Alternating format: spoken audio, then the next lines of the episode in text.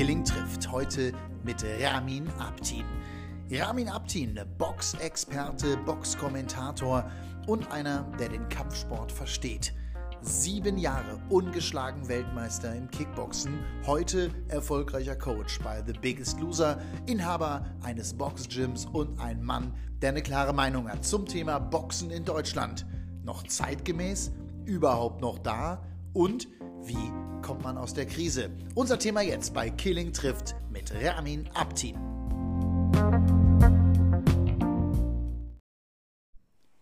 Ich freue mich, dass du dir Zeit nimmst. Danke, Ramin Abtin. Schön, dass du in meinem Podcast bist. Ja, Matthias, ich freue mich auch. Das ist auch mein erster Podcast tatsächlich, an dem ich teilnehme. Ehrlich? Ja, das ist ganz spannend. Ach komm. Ich bin ein alter Podcast-Fan, aber selber mal da drin was zu sagen oder da zu partizipieren ist schon schön. Thema Boxen in Deutschland, darüber möchte ich mit dir sprechen. Du bist selber ja viele Jahre Kickbox-Weltmeister gewesen, Profi-Kickboxer, 7 Jahre am Stück ungeschlagen. Mhm. Du bist aber vor allem auch kompletter Box-Nerd, ist das richtig?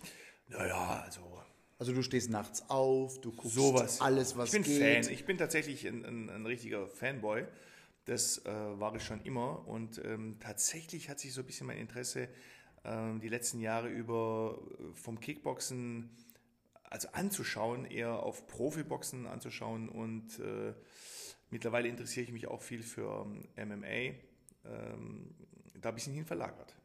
Also, der Ex-Profi, der heute als zum Teil auch Experte übrigens für die Kollegen von Ran Fighting ja auch unterwegs ist oder auch zum Teil gewesen ist, aber eben auch vor allem alles guckt. Jetzt hast du mir erzählt, du fliegst nach Las Vegas, du bist schon oft auch um die Welt geflogen, einfach um dir Boxkämpfe anzugucken. Also andere fliegen in den Urlaub, du fliegst los, um in einer Boxhalle zu sitzen. Ja, also Boxhalle ist vielleicht ein bisschen untertrieben, also die T-Mobile Arena in Las Vegas und da sich so ein Big Fight anzuschauen. Das ist der Tempel. Ja, das ist halt das Nonplusultra. Und, wie viele Zuschauer gehen da rein? Ich glaube 17.000, wenn mich nicht alles täuscht. 17.000, 18.000 passen da, glaube ich, rein. Je nachdem, wie bestuhlt wird. Und je nachdem, wie der Ticketverkauf läuft. Aber ich habe den Flug gebucht, um den Canelo-Jacobs-Fight anzuschauen. Und da gehe ich mal schwer davon aus, dass da voll sein wird.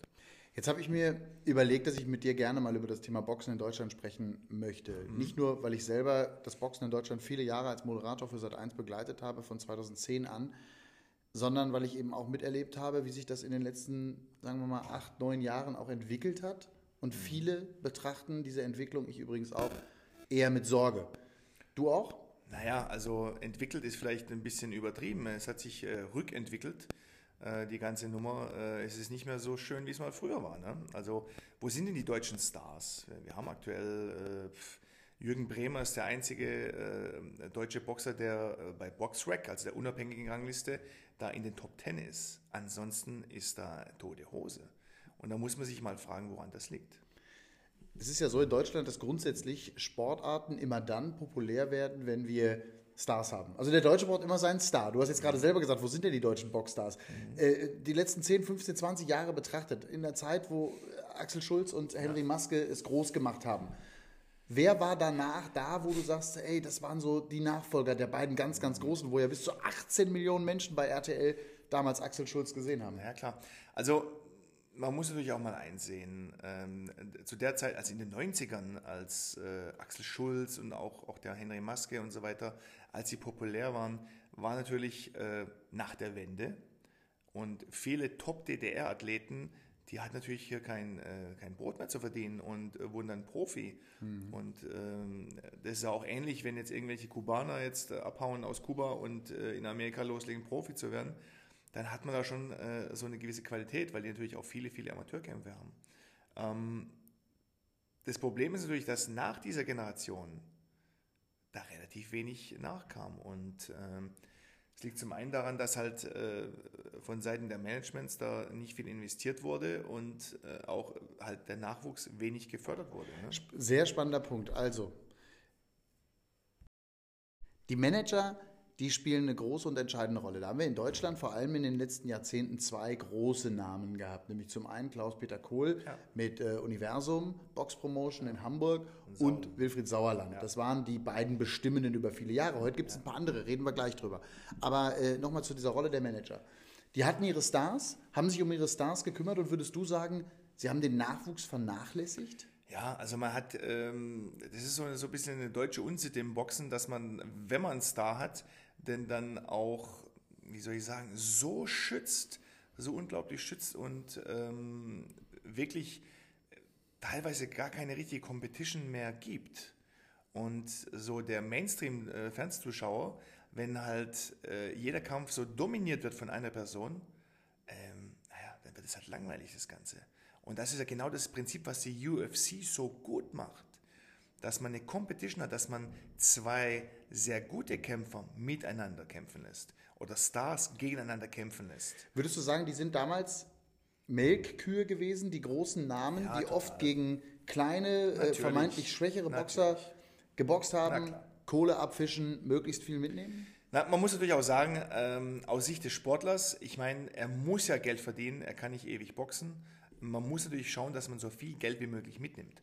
Auf der anderen Seite... Dafür brauchst du Titel und dafür musst du deinen Titel so lange wie möglich verteidigen. Genau, und wenn es geht, im Fernsehen verteidigen, weil sonst verdienst du nämlich nichts. Wenn du nämlich wenn du keinen Fernsehdeal hast, verdienst du nichts. Das ist ganz klar. Weil hier irgendwo in der Halle zu boxen für ein paar tausend Euro, du musst dich selber versichern, du musst deinen Manager bezahlen, du musst deinen Trainer bezahlen und so weiter. Deine Reisen. Ja, hallo, alles, ne? Wo soll da was hängen bleiben für die Zukunft? Na, und das ist ein bisschen ein Problem. Ne? Also, wir sind ja auf der Suche nach der Ursache, warum wir heute eben keinen großen Fernsehdeal mehr haben, warum Boxen zugegebenermaßen mit viel Liebe und auch viel Detail von den Kollegen von Sport1 aufgearbeitet wird. Aber der ganz große Fernsehdeal ist eben nicht mehr da. Ja. Keiner der großen Sender, weder ARD noch ZDF, noch RTL, noch Sat.1, zeigen regelmäßig großes Boxen. So wie es in der Vergangenheit immer gewesen ist. Ja. Das hat ja Gründe und es fehlen die großen Namen. So, die großen Namen, stimmst du mir zu, sind auch deswegen nicht mehr da, weil über viele Jahre der Nachwuchs vernachlässigt wurde, weil sich keiner um den Nachwuchs gekümmert hat. Total. Aber da sind auch viele Kids unterwegs da draußen, die boxen, die Spaß haben, die Freude haben. Warum kommt da keiner durch? Ist das so, dass so viele Kids unterwegs sind? Also das sehe ich nicht. Ich habe selber ein Gym und es ist verdammt schwierig, Jugendliche zu finden oder auch Kiddies zu finden, die sich da mal reinknien in irgendeine Sache, weil a, das Freizeitangebot ist riesig groß, b, man muss auch echt mal sagen, es liegt auch an den Eltern zum Teil, die nicht fähig sind, zum Beispiel Kinder ins Training zu fahren, um Gottes Willen, weil es ein Aufwand ist, weil die selber so busy sind, und c, dass alle Sportarten sind, wo man nicht schnell Erfolg hat, sondern sehr lange dranbleiben muss. Ne? Und die Events einfach fehlen. Wenn du jetzt einen Junior irgendwann mal Fußball spielen lässt, dann hat er wahrscheinlich jede Woche ein Spiel, eine gewisse Zeit lang. Das heißt, er hat jede Woche ein Event. Wenn dein Sohn boxt oder Kampfsport macht, dann muss er erstmal eine Weile trainieren und dann hat er alle paar Wochen mal ein Turnier oder einen Kampf und es wird nicht sofort gut funktionieren, weil man es halt kämpft und nicht spielt. Das heißt, man muss über viele Jahre mehr Geduld haben als in anderen Sportarten. Total. Und das ist ein spannender Punkt, weil mein Gefühl ist, dass da viele da draußen sind, die in den Gyms unterwegs sind, aber das wirst du besser beurteilen können. In der Tat, ich bin da ausschließlich Beobachter, aber die Kids haben natürlich auch keine Vorbilder mehr. Ne? Also jemanden, dem sie nacheifern. Welchem, also vielleicht in den USA noch einem Gennadi Golovkin oder so. Ja, ne? Also, klar. Aber in Deutschland gibt es keinen, der sagt, oh, mein Idol ist Jürgen Bremer. Bei allem Respekt in Richtung Jürgen. Grüße, vielleicht hört er uns. Wahnsinnsboxer. Der Bremer ist ein sensationeller Boxer. Also der kann knallen, der hat Power, der hat ein super Timing. Ah, der ist auch jetzt übrigens nicht mehr 25. Richtig. Und ganz ehrlich, hat halt viele Jahre halt auch, wie soll ich sagen, vergeudet in Anführungszeichen, wo halt nicht so viel passiert ist. Also aus dem Bremer hätte ja ein Superstar werden können und nicht ohne Grund heißt er ja heute noch das Jahrhunderttalent. Ja, also da war auf jeden Fall mehr drin. Was hat er für dich falsch gemacht? Was ist falsch entschieden worden, wenn du sagst, er hat Jahre vergeudet? Na gut, da hat er natürlich auch ein paar private Probleme und so weiter, das weiß man natürlich auch. Und da haben natürlich auch die Big Fights gefehlt. Und er hat es ja nicht ohne Grund auch von seinem langjährigen Management getrennt. Da wird schon Gründe gegeben haben, warum das so ist. Und das ist in der Regel immer finanziell, weil es sind Pricefighter, also die kämpfen für Geld, die Jungs. Mhm. Das heißt, da muss halt auch was gehen. Ne? Der Jürgen Bremer ist jemand, der ja selber in Schwerin jetzt auch ein Gym aufbaut, der selber Bock hat zu veranstalten, der selber sich um den Nachwuchs kümmern will. Aber das Gym, das wird schon lang gebaut, ne? Also bauen sie schon ein paar Jahre dran, soviel ich weiß. Ne? Ja, geht halt auch nicht so viel rum. Nee, es ist natürlich also positiv betrachtet, ich kann es überhaupt nicht beurteilen, aber ich habe den Eindruck, er hat da Bock drauf. Das ist ja erstmal eine Grundvoraussetzung, also eine Motivation zu haben, was bewegen zu wollen, klar. Die nächsten Schritte sind dann aber natürlich ganz, ganz andere und dann brauchst du das Fernsehen, dann brauchst du die mediale Öffentlichkeit. Aber das Fernsehen kommt übrigens auch nur dann, wenn die Leistung stimmt. Ja, richtig, aber das Fernsehen bleibt teilweise auch bei Leuten, wo die Leistung nicht stimmt und hype die bis zum geht nicht mehr. Nenn mal ein Beispiel. Also ein altes Beispiel auf jeden Fall, Henry Maske zum Beispiel. Ja, ich weiß, Henry ist eine Ikone in Deutschland, aber den hat man zum Teil auch Leute vorgesetzt, die halt irgendwie 10 Jahre hinter ihm zenit waren, aber große Namen waren. Ivan Barkley zum Beispiel. Mensch, der hat überhaupt nichts mehr gesehen auf einem Auge. Na? Und natürlich ist es ein herausragender Athlet und so weiter, aber wir wissen auch, dass der Kampf Nummer 1 gegen Graziano Rocchigiani, also ob das alles so fair gewesen ist, ich wage es zu bezweifeln. Jetzt sind wir da aber natürlich auch in der Beobachtung der 90er Jahre. Richtig. Gehen wir mal ein paar Jahre nur zurück. Arthur Abraham, Felix Sturm, vielleicht nochmal die Zeit davor auch, Sven Ottke. Ja. Also der Sven Ottke zum Beispiel, ich meine, den kenne ich auch von früher noch vom Amateurboxen. Das war natürlich ein sensationeller Boxer und da muss ich sagen, dem hat mir ja nicht viel Aufbaugegner hingesetzt, sondern der wurde eigentlich ins kalte Wasser geschmissen und der hat wirklich starke Leute geboxt. Ne? Der hat wirklich starke Leute geboxt und hat aufgrund von seinem Boxstil und vor allem aufgrund der außerordentlichen athletischen Fähigkeiten, vor allem seiner Ausdauer, hat er natürlich da wirklich abgeliefert und ist ungeschlagen abgetreten.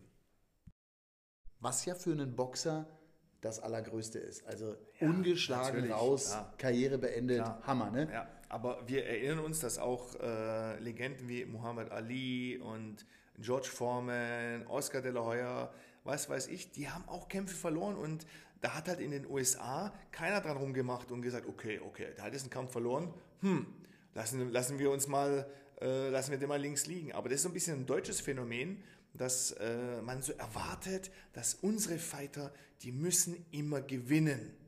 Na? Und der Deutsche ist automatisch halt mit Platz 2, und das können wir auf ganz andere Sportarten übertragen. Ja? Da fallen mir so viele Beispiele aus den letzten 20 Jahren ein. Leute, die mit Platz 2 eben nicht mehr auf der Titelseite waren, die mit Platz 2 nicht mehr die Großen waren. Ne? Aber da kann so viel passieren beim Boxen. Zum Beispiel, ich habe die Autobiografie gelesen von Graziano Rocchigiani. Ja? Also das ist ein älteres Buch, das heißt Meine 15 Runden. Und da beschreibt er, dass er beim zweiten Maskekampf zum Beispiel so Rückenschmerzen hatte, einen eingeklemmten Nerv, Hexenschuss.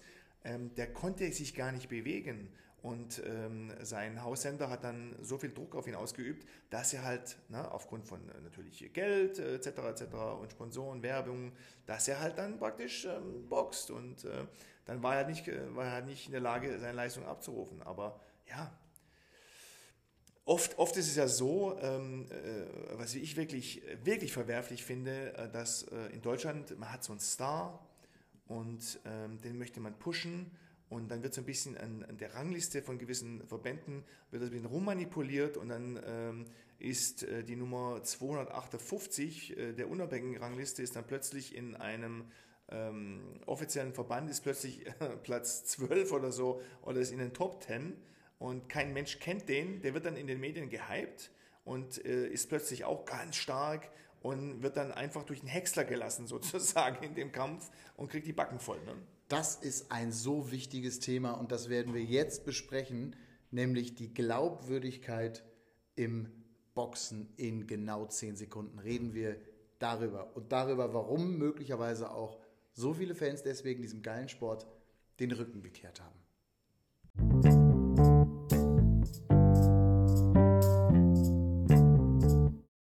Fans, die dem Sport den Rücken kehren, sinkende Einschaltquoten, Boxmagazine, die nicht mehr so verkauft werden wie früher in Deutschland. Dieser ganze Boom, Ramin, das ist vorbei.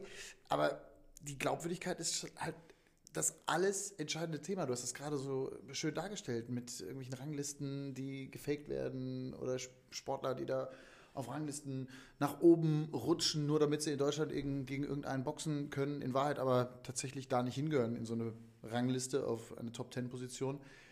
Die Fans sagen da irgendwann, wir haben die Schnauze voll, verständlich? Ja, total.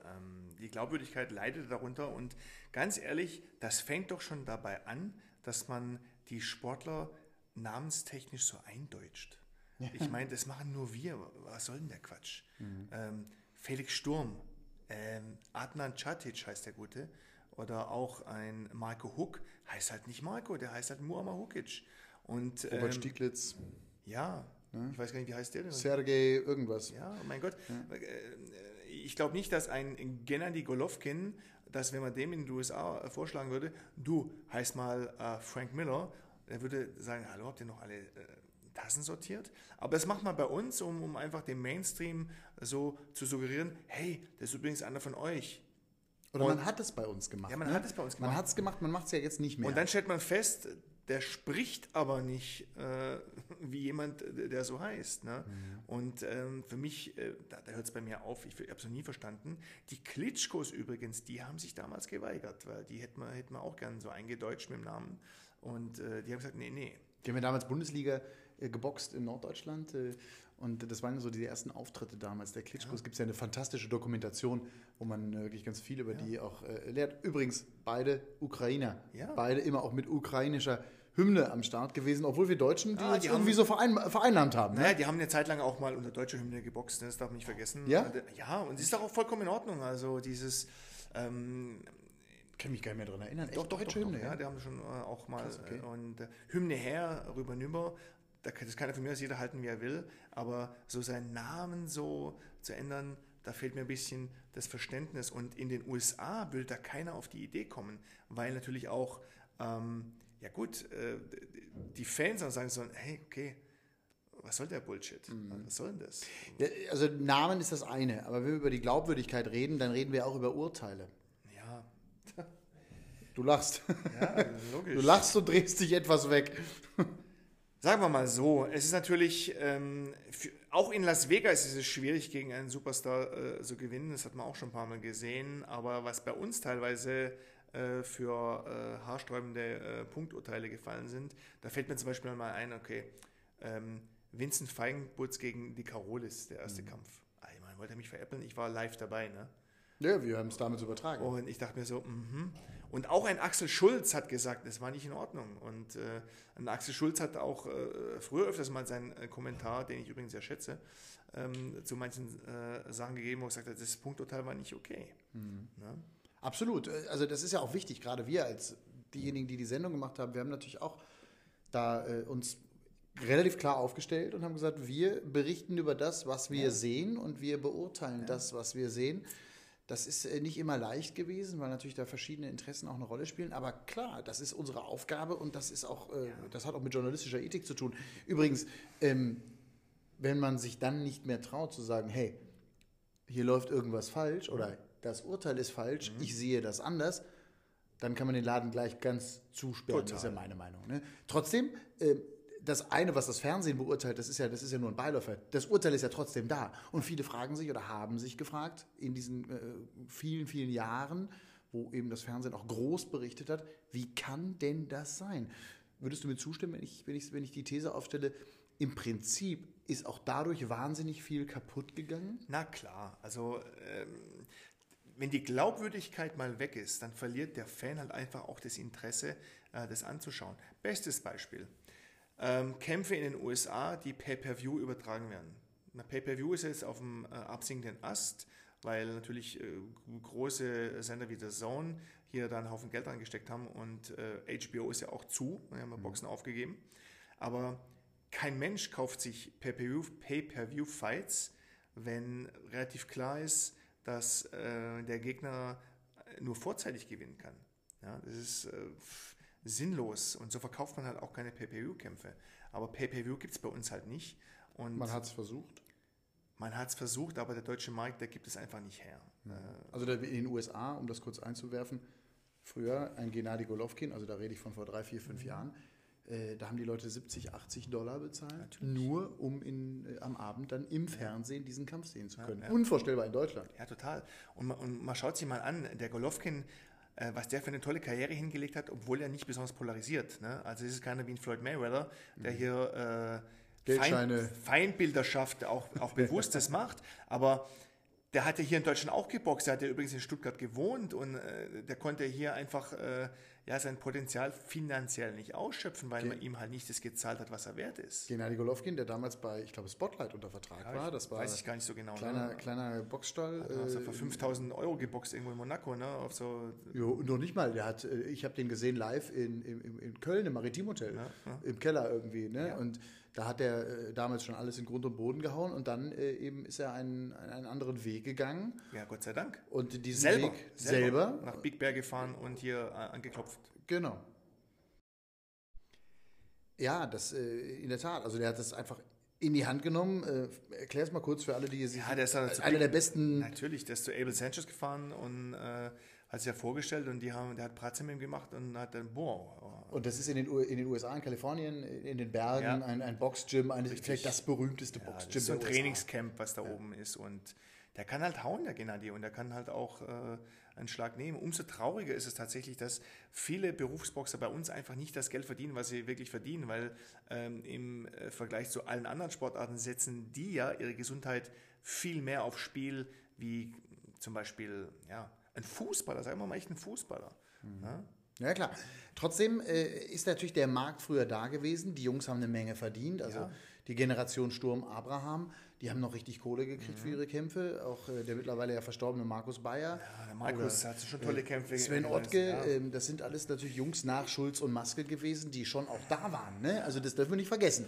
Ich habe mich mit Markus mal wirklich einen ganzen Abend, wir kannten uns privat, und ich habe mich mal auf einer Boxveranstaltung wirklich echt mal lang unterhalten. Ich war mit dem auch zusammen mal in Las Vegas unterwegs, und was der mir alles für Informationen gedrückt hat, die ich jetzt nicht öffentlich sagen kann, was ihm alles passiert ist in seiner Zeit und wie mit ihm teilweise umgesprungen wurde, da kannst du wirklich nur mit dem Kopf schütteln. Ne? Also, Geld regiert die Welt. Ja, ist es so. Ne? Das ist ja in anderen Ländern auch. Also es ist natürlich in England auch so und in den USA, aber der englische Markt hat ja so mega aufgeholt im Vergleich. Was machen die besser?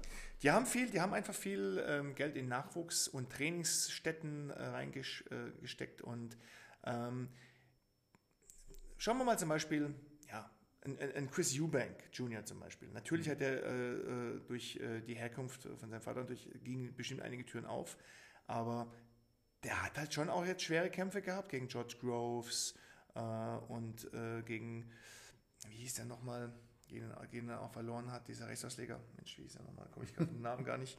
Ich weiß nicht, wie du meinst. Der auch wirklich super stark ist, so super starker Mittelgewichtler. Der stellt sich halt auch wirklich großen Kämpfen. Callum Smith, meinst du? Nee. Mensch, wie heißt der? Okay. Der hängt auch immer mit dem Tyson Fury ab.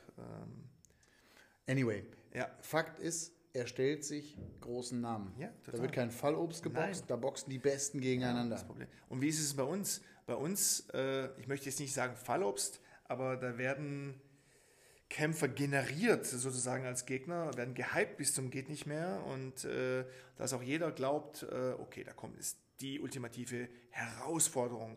Und dann wird er dominiert über 12 Runden oder geht vorzeitig auf die Bretter, weil er entweder zu spät erfahren hat von dem Kampf, also so 4 Wochen vorher, Short Notice, oder halt einfach nicht die boxerischen Mittel hat. Mhm. Ja?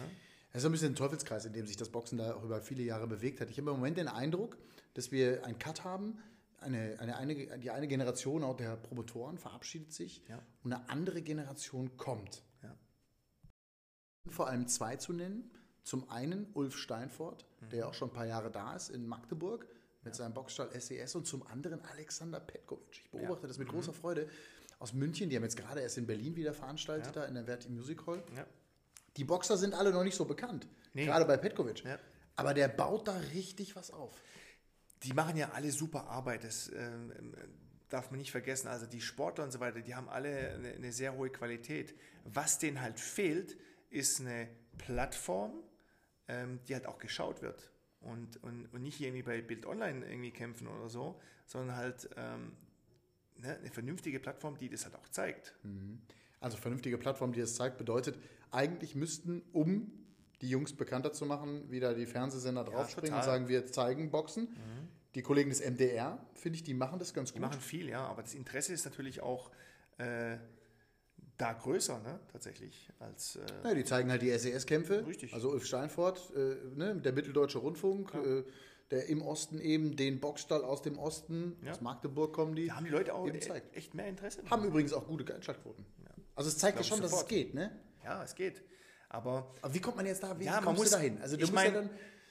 schwierig. Ich meine, im Endeffekt geht es darum, dass man, fürs TV ist es ja interessant, dass man Helden schafft. Genau. Dass man, okay, man hat jetzt vielleicht einen Underdog und der schlägt jetzt vielleicht irgendeinen Star und wird dann zum Held und schlägt halt, es geht ja darum, dass man Schlachten schlägt. Ne? Mhm. Und da hat natürlich auch ein Felix Sturm, hat natürlich auch da Pech gehabt, dass er da in USA gegen einen nicht austrainierten Oscar De La Hoya verschoben wurde. Ne? Aber Axel Schulz kann auch dann verschoben worden sein, Lieder singen, ne? Ja, das war blöderweise war das sein bester Kampf, ne? Absolut. Wir konnten danach auch nicht mehr anschließen an so eine Topleistung, ne? Aber der Axel Schulz hat im Vergleich zu vielen anderen Schwergewichtern, die bei uns so rumturnen, halt auch große Namen gekämpft. Absolut, klar, ich meine Klitschko, Michael Moura, ja. Botha, ja. Ja? Also das sind schon der hatte vor nichts Schiss. Nee, also er hat sich auf jeden Fall gestellt und... ist übrigens eine Nummer 2, die Deutschen lieben. Ja, total. Ne? Total. Nie Weltmeister gewesen, hat die großen Dinge alle verloren und die Deutschen lieben ihn. Liegt übrigens am Typen auch. Ne? Richtig, genau. Also zum einen, klar, Preise gewinnen, erste Plätze holen, aber wenn du nicht ein guter Typ bist, funktioniert es nicht. Der ist halt auch mal auf dem Arsch gesessen, auf gut Deutsch, und kam dann wieder hoch und hat dann weitergemacht und das honorieren halt auch die Zuschauer, nicht nur die Hardcore-Box-Fans. Ne? Absolut. Da ist ja wieder dann auch so ein Stichwort irgendwie Authentizität. Also das gehört ja dann auch dazu, dass man verliert. Ne? Und verlieren kann ja dann auch wieder Sympathien bringen. Und Sympathien, ja, tatsächlich, also wer sympathisch verliert, kann trotzdem sehr beliebt sein. Ne? Ja, total. Also...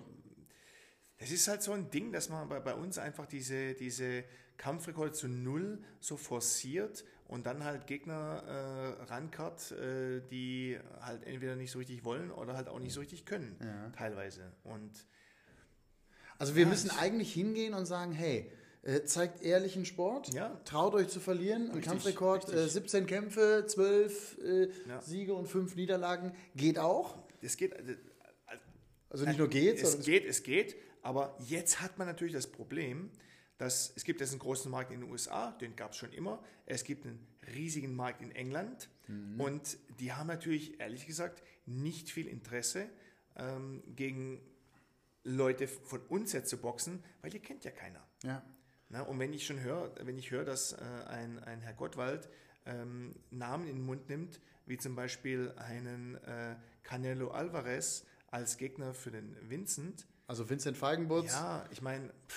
Noch einer der bekannteren, der jungen Garde in Deutschland. Natürlich boxt der Kanal jetzt häufiger, weil er einen 11-Kämpfe-Vertrag abgeschlossen hat für übrigens 365 Millionen US-Dollar. Man muss jetzt mal reinziehen, was der für Geld macht. Ne? 365 Millionen US-Dollar bei The Zone. The Zone, ja. Ne? 11 Kämpfe. Das ist schon ein Kracher. Ne? Zeigt übrigens auch, die glauben daran. Das gucken übrigens dann auch viele. Ne? Ja, also diese Plattformen wie The Zone beispielsweise... Ja. Das wird schon auch genutzt und auch Ran Fighting wird ja genutzt. Total, und, total. Die Fans sind dann da. Ja, und da muss ich echt sagen, der Sohn macht so viel richtig, was viele Sender nicht richtig machen. Also die bieten nämlich zum Beispiel auch den amerikanischen Originalkommentar an, den ich persönlich bevorzuge.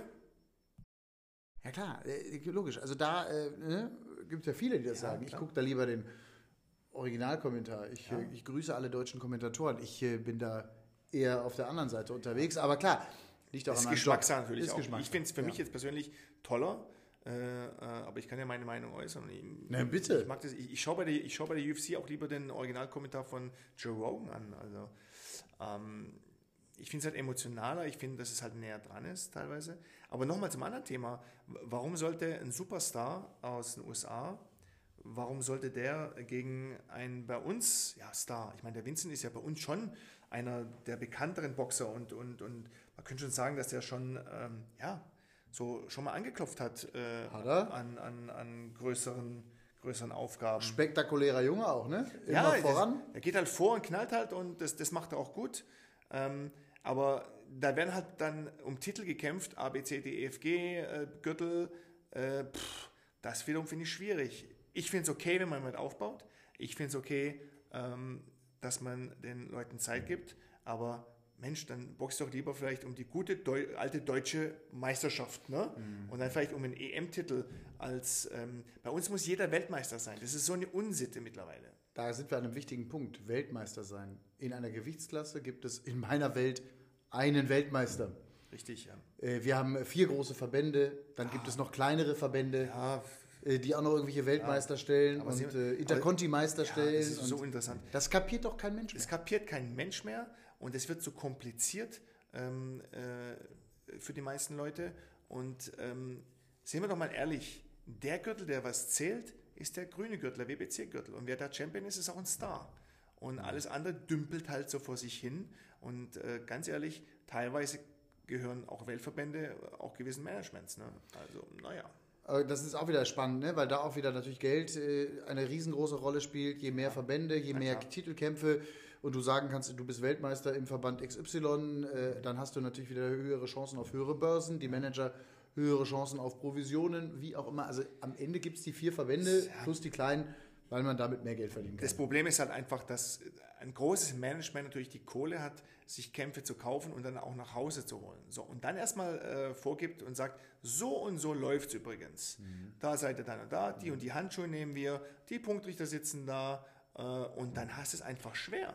Also im Prinzip, alter Hut. Um das so, also wenn du es so analysierst, oder wir haben ja relativ klar eine eigene Meinung, eine gleiche Meinung, eigentlich ist klar, wo der Knoten gelöst werden muss, um wieder mehr Glaubwürdigkeit zu schaffen. Ja. Wenn du wieder mehr Glaubwürdigkeit schaffst, kommen die Zuschauer zurück, kommt das Fernsehen zurück und dann brauchst du ein paar Jungs, die da ordentlich Gas geben und die wirklich am Ende geht es um Sport übrigens. Ja. Und wir brauchen Jungs, die geilen Sport liefern. Ja. Die gibt es aber in diesem Land. Die sind schon da. Die sind schon da und am allerbesten wäre es, wenn man jemand hätte, der eine super sportliche Leistung bringt, aber auch polarisiert so ein bisschen. Ne? Ja, genau. Absolut. Und dann, absolut. Ich meine, also ich zum Beispiel habe auch jeden Maske-Kampf angeschaut früher. Und das lag nicht daran, dass ich Maske-Fan war, sondern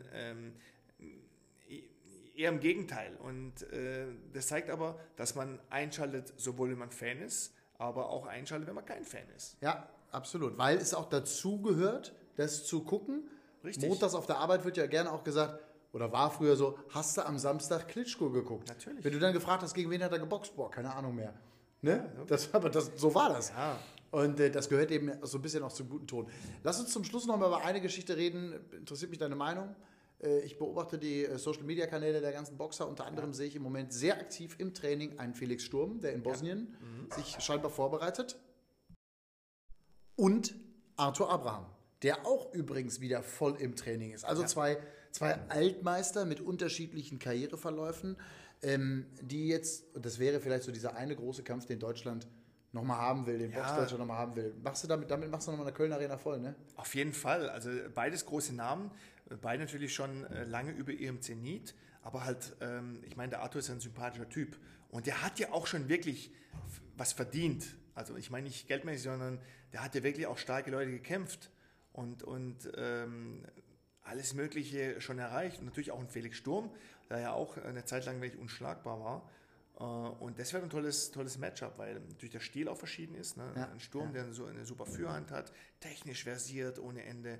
Dann natürlich auch ein Abraham, der diesen rechten Hammer immer noch hat, weil die Schlagkraft, das verliert man nicht so schnell. Ne? Da verliert man eher andere Dinge. Aber das wäre natürlich noch ein interessanter Kampf. Und ich glaube, wenn sich da ein Sender finden würde, und die suchen gerade, so viel ich weiß, suchen die gerade einen Sender, der das bringt, dann ist für mich da eine Quote vorprogrammiert. Quote vorprogrammiert, übrigens dann auch eine große Chance, mit dem einen oder anderen jungen Kerl im Rahmen dieses großen Kampfes da noch was zu zeigen auch und zu machen. Also durchaus eine Chance, obwohl auch da manche Fans sagen, boah, die beiden Alten kann ich mir jetzt nicht mehr reinziehen. Ich persönlich fände es mega. Das ist ein Kampf, auf den ganz Boxdeutschland gefühlt seit 10 Jahren wartet. Er käme 5 Jahre zu spät, aber wenn er denn noch kommt, ich fände es mega. Ich fände es auch super, aber die andere ist natürlich das, gegen wen sonst sollen die zwei boxen. Ne? Ja, ja, also wenn, dann müssen sie miteinander, gegeneinander boxen, weil alle anderen Jungs, die da rumturnen, da würde ich echt sagen, da würden beide ihre Gesundheit massiv aufs Spiel setzen. Ne? Wir werden das beobachten. Ramin, fassen wir zusammen. Deutscher Nachwuchs eher schwierig, aber beim Thema Glaubwürdigkeit ist eine Menge wieder gut zu machen. Es gibt ein paar, die das gerade versuchen und wir werden das weiter beobachten. Ja. Aber der Weg in Richtung Großbritannien und der Weg vor allem auch in die USA, um den deutschen Markt wieder entsprechend aufzustellen, das wird ein ganz langer, schwerer Weg. Das wird ein langer, schwerer Weg auf alle Fälle. Das Potenzial ist da. Es gibt so viele gute Boxer bei uns in Deutschland, wirklich. Und es ist echt traurig zu sehen, dass man ihnen einfach ja nicht die Möglichkeit gibt, so viel Geld zu verdienen, wie sie wirklich auch verdienen, also was sie wert sind. Ne? Ja. Und, ich hoffe, dass sich da ein bisschen was tut. Das MMA in Deutschland ist ja auch so ein Ding, was so langsam wächst. In den USA ist es ja riesig. Ne? Da hat die UFC ja dem Boxen so viel Markt eigentlich weggenommen. Ja. Und die haben es ja vorgemacht, wie es geht. Ne? Ein Champion in jeder Gewichtsklasse, glaubwürdige Matchups. Also niemals würde es da so Mismatches geben. Es gibt es total selten. Ja. Ja, wir haben das auch schon versucht zu übertragen, hat noch nicht so richtig funktioniert, aber ja, es hat ein bisschen gezuckt. Und übrigens, eine Köln Arena damals, 8.000 Leute, das war letztes Jahr im September, 8.000 Leute da drin ne? Und davon fast alle Tickets richtig regulär verkauft und nicht irgendwie verschenkt, ne? 5.000 Tickets verschenkt, Hauptsache ist ein bisschen was los. Ja, gab es ja auch alles in der Vergangenheit. Insofern, spannender Bereich, machen wir nochmal eine andere Folge drüber. Super gerne, Matthias. UFC, MMA, überhaupt, was sind da die Unterschiede? Da gibt es auch noch GMC, also in Deutschland. Ja, ja. Da ist eine Menge Musik auf dem Markt. Das werden wir uns auch nochmal vornehmen. Können wir auch zusammen machen sogar, vielleicht in ein paar Wochen. Fände ich geil, Rami. Ich danke dir erstmal für heute. Wir haben eine Menge und ich hoffe, ihr habt eine Menge auch gehört und auch macht euch nochmal den einen oder anderen Gedanken darum, warum das eigentlich in Deutschland so schwer ist im Moment mit dem Boxen. Aber ich glaube, du hast es schon sehr klar auch dargestellt. Dafür danke ich dir sehr. Ich danke dir, Matthias. Ramin Abtin, heute mein Gast bei Killing trifft, demnächst die nächste Folge. Jetzt erstmal weiter ein fröhliches Umherscrollen in den einzelnen Podcasts, die es so gibt. Und wenn ihr Bock habt, auch bei mir nochmal zu gucken, die alten Folgen sind ja auch da. Ingo Anderbrügge beispielsweise über den Tod von Rudi Assauer oder Mimi Kraus über die Handball-WM ist jetzt auch schon ein bisschen her, zugegebenermaßen. Aber wir haben schon ein bisschen was gemacht und uns macht es hier große, große Freude. Du hebst den Finger. Ach so, es geht los, alles klar. Also, dann wünschen wir euch jetzt weiter viel Spaß und Ramin und ich, wir werden jetzt gemeinsam einem anderen Job nachgehen. Richtig, also, schönen Job. Bis dahin, ihr Lieben. Tschüss, ciao, ciao, ciao.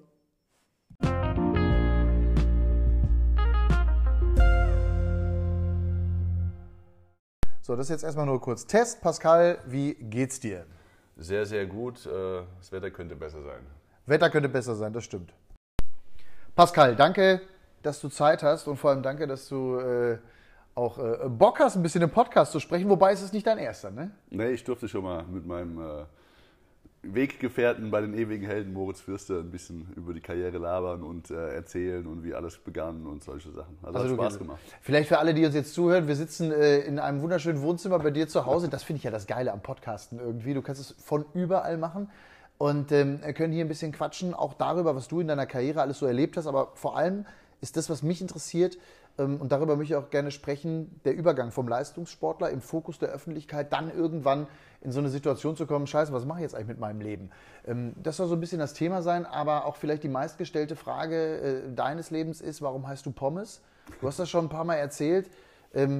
Langer, schlachsiger Kerl, ne? Um es ganz kurz zu fassen. Ja, richtig. Das war so die Übergangszeit von der Jugendhandball zum Erwachsenenhandball. Und dann ging das ein bisschen mit dem Krafttraining los. Bei Eintracht Wiesbaden im Kraftraum sollten wir dann Gewichte stemmen. Und mein Kumpel Alexander Acker, mit dem ich damals zusammen gearbeitet habe, an den Geräten, wurde gefragt, warum ich nicht mal ein bisschen mehr gewichtet auflege. Und dann sagt er, mit meinen Pommesärmchen würde das nicht gehen. Und das fanden alle so lustig. Und dann ist eben dieser Name entstanden. Abends im Training in der Halle haben alle Pommes gesagt.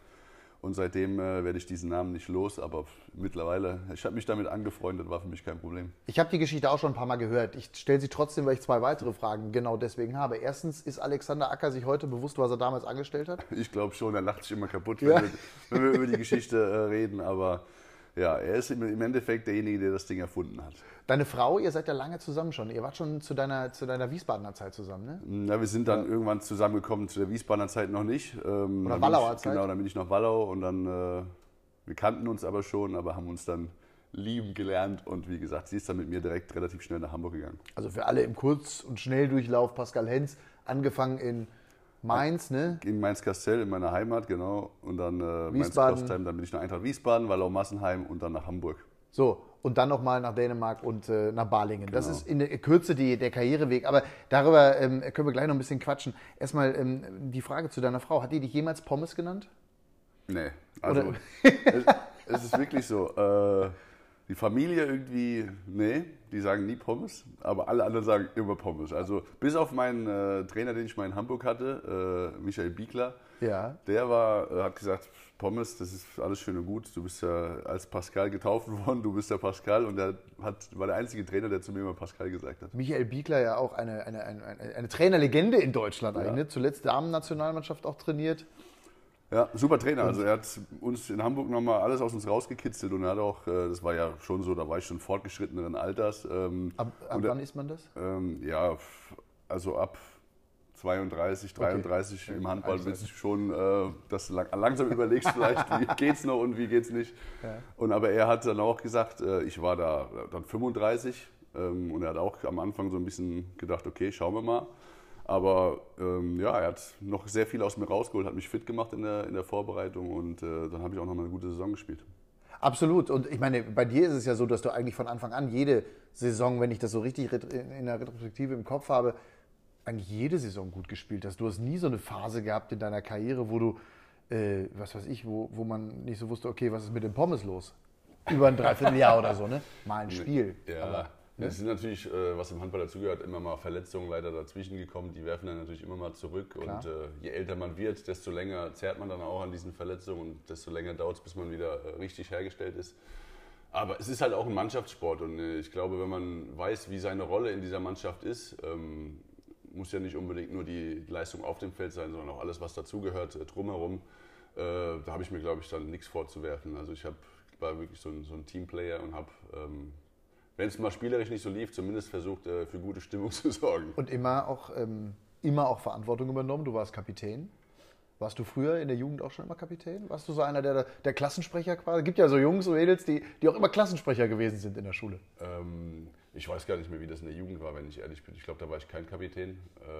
Das hat sich dann irgendwann entwickelt. Ich meine, das ist auch ein Reifeprozess, wenn man Jahre dann spielt und auch Nationalmannschaft gespielt hat. Ich hatte jahrelang in Hamburg einen super Kapitän, der war Franzose, Guillaume Gilles, der war ein super erfahrener Spieler, Mittelmann. Als der dann irgendwann weg war, ist halt meine Zeit gekommen, weil ich dann auch schon der Dienstälteste in Hamburg war und eine Menge Länderspieler hatte, erfahren war. Und dann muss man natürlich auch irgendwann die Rolle übernehmen und die jüngeren Spieler, die nachkommen, zu führen. Wer ist ein Kapitän in deiner Familie? Das ist schwierig. Mein Sohn, würde ich jetzt sagen, der ist übrigens 8. Okay. Der denkt, der wäre Kapitän. Ja, ich glaube, das ist bei uns gut geteilt. Wenn meine Frau was sagt, dann höre ich schon auf sie, weil ich weiß, gerade in der aktiven Zeit, als ich dann doch viel unterwegs war, musste sie alles alleine managen, mit den 2 Kids, die mittlerweile 4 und 8 sind, aber das ist natürlich nicht so einfach. Also sie hat dann schon den Plan und die Organisation eher im Griff als ich. So, ich lebe ja auch nach dem Motto Happy Wife, Happy Life, ja, und den Frauen auch muss man auch immer das gute Gefühl geben.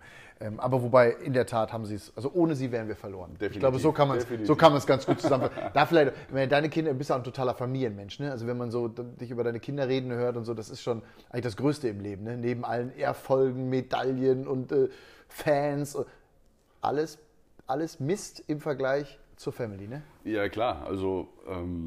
Der Sport ist super, mit seinen Jungs unterwegs zu sein, Erfolge gemeinsam zu feiern, ist alles super. Aber Familie ist natürlich dann das, wo man sich auch zurückziehen kann, wo man dann abschalten kann, wo man einfach mal auch andere Sachen im Kopf hat. Und das ist ein und alles, ist die Familie, klar.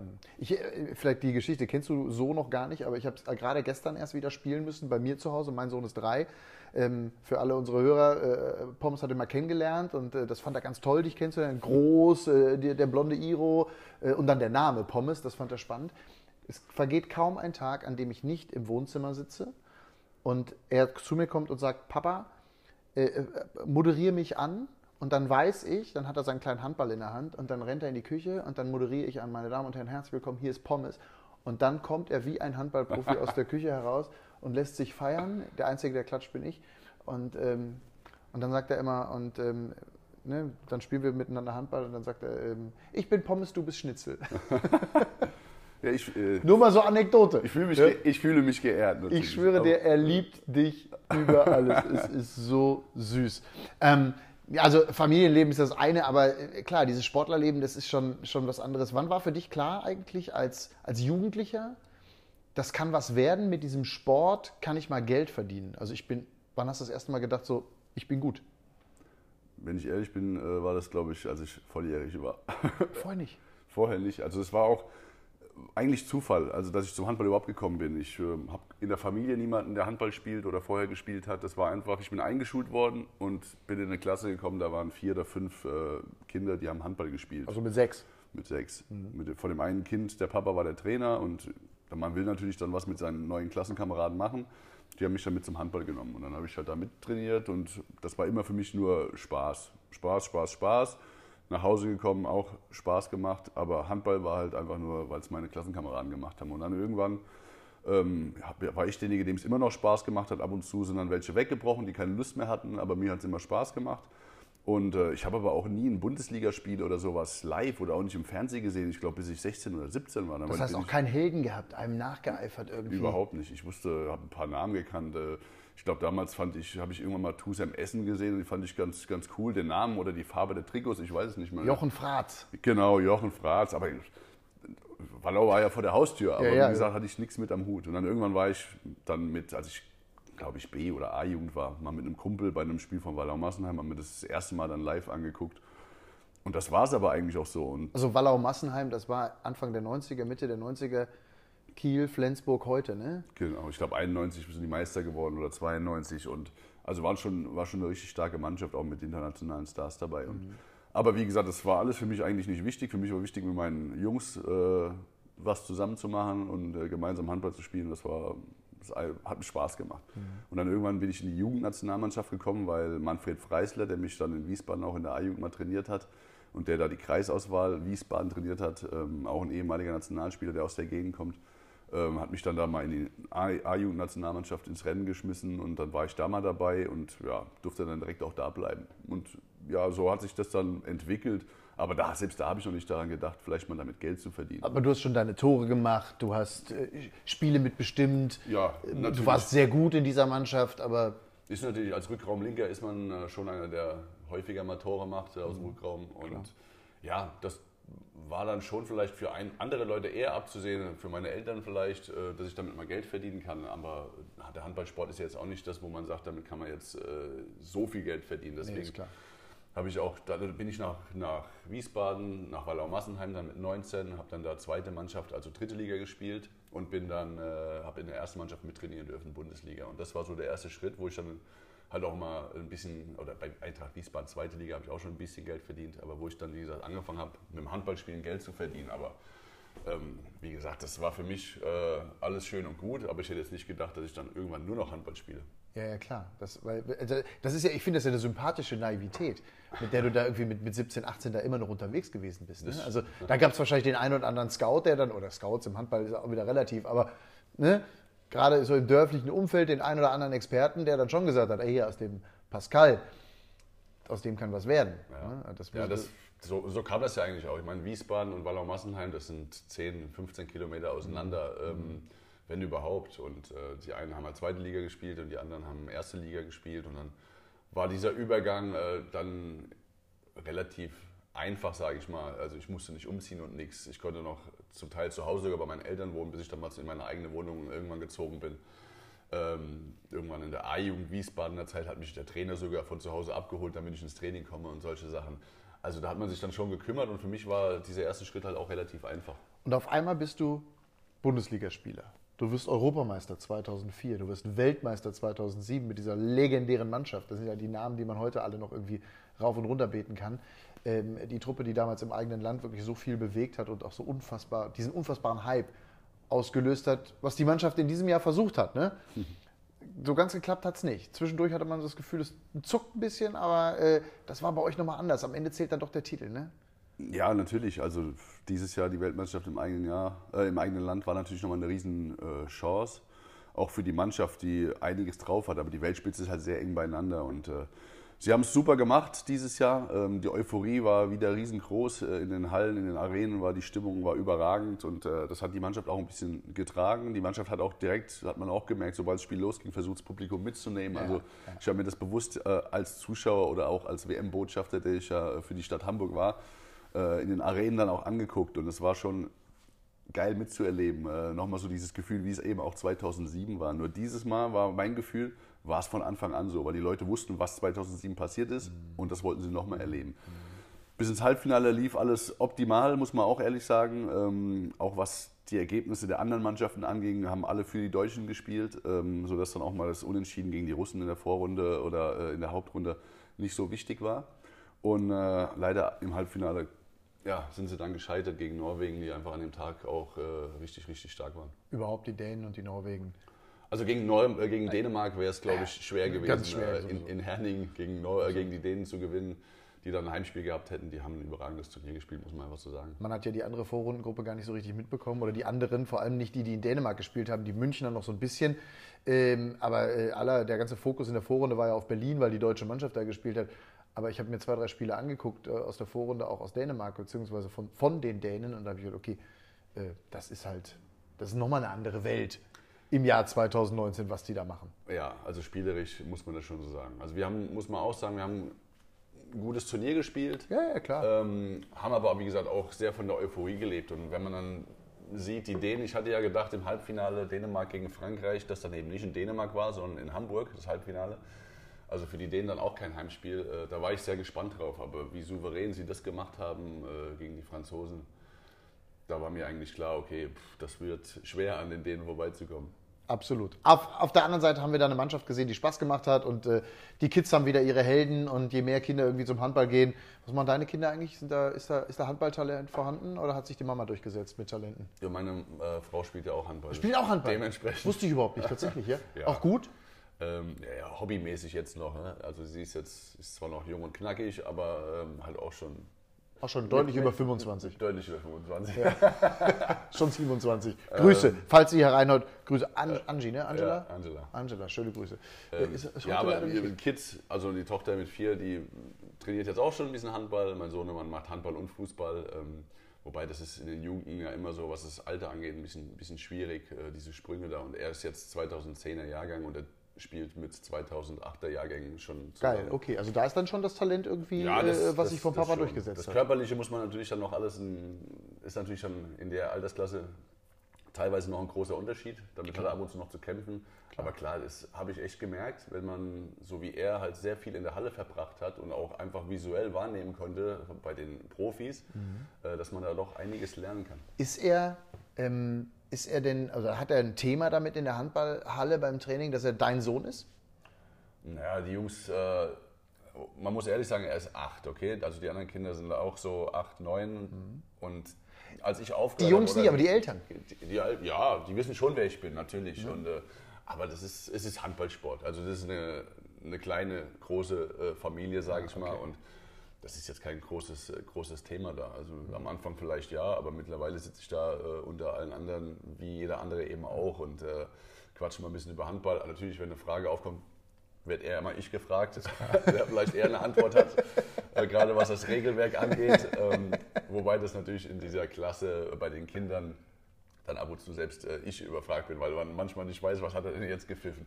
Aber wie gesagt, das ist immer ganz lustig. Aber ist ja wahnsinnig stolz, oder? Also ich sag mal, die kleinste Handballhalle in Hamburg irgendwo, wo du jetzt unterwegs bist, um mit deinem Sohn da Handball zu gucken oder ihm zuzuschauen. Ja, dann wird schon auch getuschelt natürlich. Gerade wenn man dann zu Auswärtsspielen auch mal mitreist. Ist klar. Und dann die anderen Eltern, oh guck mal hier, da ist der Weltmeister.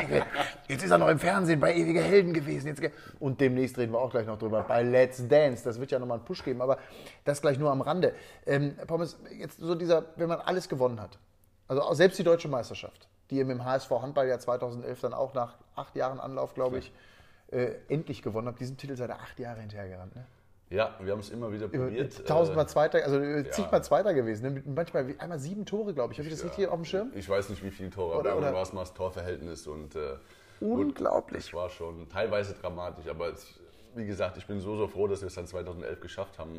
Es gibt ja einige, die es halt eben nie schaffen. Ja. Wenn man so oft so nah dran war, das war schon aber auch eine überragende Saison. Und in der Saison waren wir auch, oder am Ende der Saison, hochverdient deutscher Meister. 3 Spieltage vor Schluss, glaube ich, oder 4 oder so. Konnten einen langen Feiermarathon. Ich würde sagen, lange. Umso schlimmer, dass es natürlich diese Truppe in der Form nicht mehr gibt. Aber HSV Handball ist ja nach wie vor ein Thema. Will ich dich auch gleich nochmal nachfragen. Aber erstmal zu diesem Übergang. Also diese große Zeit ist vorbei. Das ist ja im Handballkreisen auch bekannt. Es gab einen großen Mäzen, Andreas Rudolph. Der hat dann nach vielen, vielen Jahren, über 10 Jahren gesagt, so, jetzt ist Schluss. Das Baby muss jetzt mal alleine laufen können. Das machen ja Mäzene auch manchmal so. Und dann kam, und das war unausweichlich, die Insolvenz, weil eben die anderen Partner, anderen Sponsoren eben nicht eingesprungen sind. Das muss man sich vorstellen. Champions League gewonnen, also Deutsche Meisterschaft 11, Champions League 2013. Zuschauerschnitt in der Halle damals 10.000, 11.000 manchmal? In Hochzeiten definitiv über 10. Da gehen 12, glaube ich, rein, ne, oder sowas, oder etwas mehr als 12. Unfassbare Stimmung in Hamburg. Und dann ist das auf einmal weg. Von jetzt auf gleich. Für mich ist das heute, ähnlich übrigens wie bei den Hamburg Freezers, die ja auch DEL erfolgreich gespielt haben, ist für mich heute noch unvorstellbar. Ja, das ist schon... dramatisch fast schon, wenn man sieht, was in so einer Stadt wie Hamburg, was den Profisport angeht, eben da passiert ist in relativ kurzer Zeit. Ne? Da war auf einmal, es gab ja auch noch Volleyball-Damen, die Bundesliga gespielt haben, da war auf einmal auch nichts mehr und Eishockey weggebrochen, Handball weggebrochen, dann sind die Fußballer noch abgestiegen.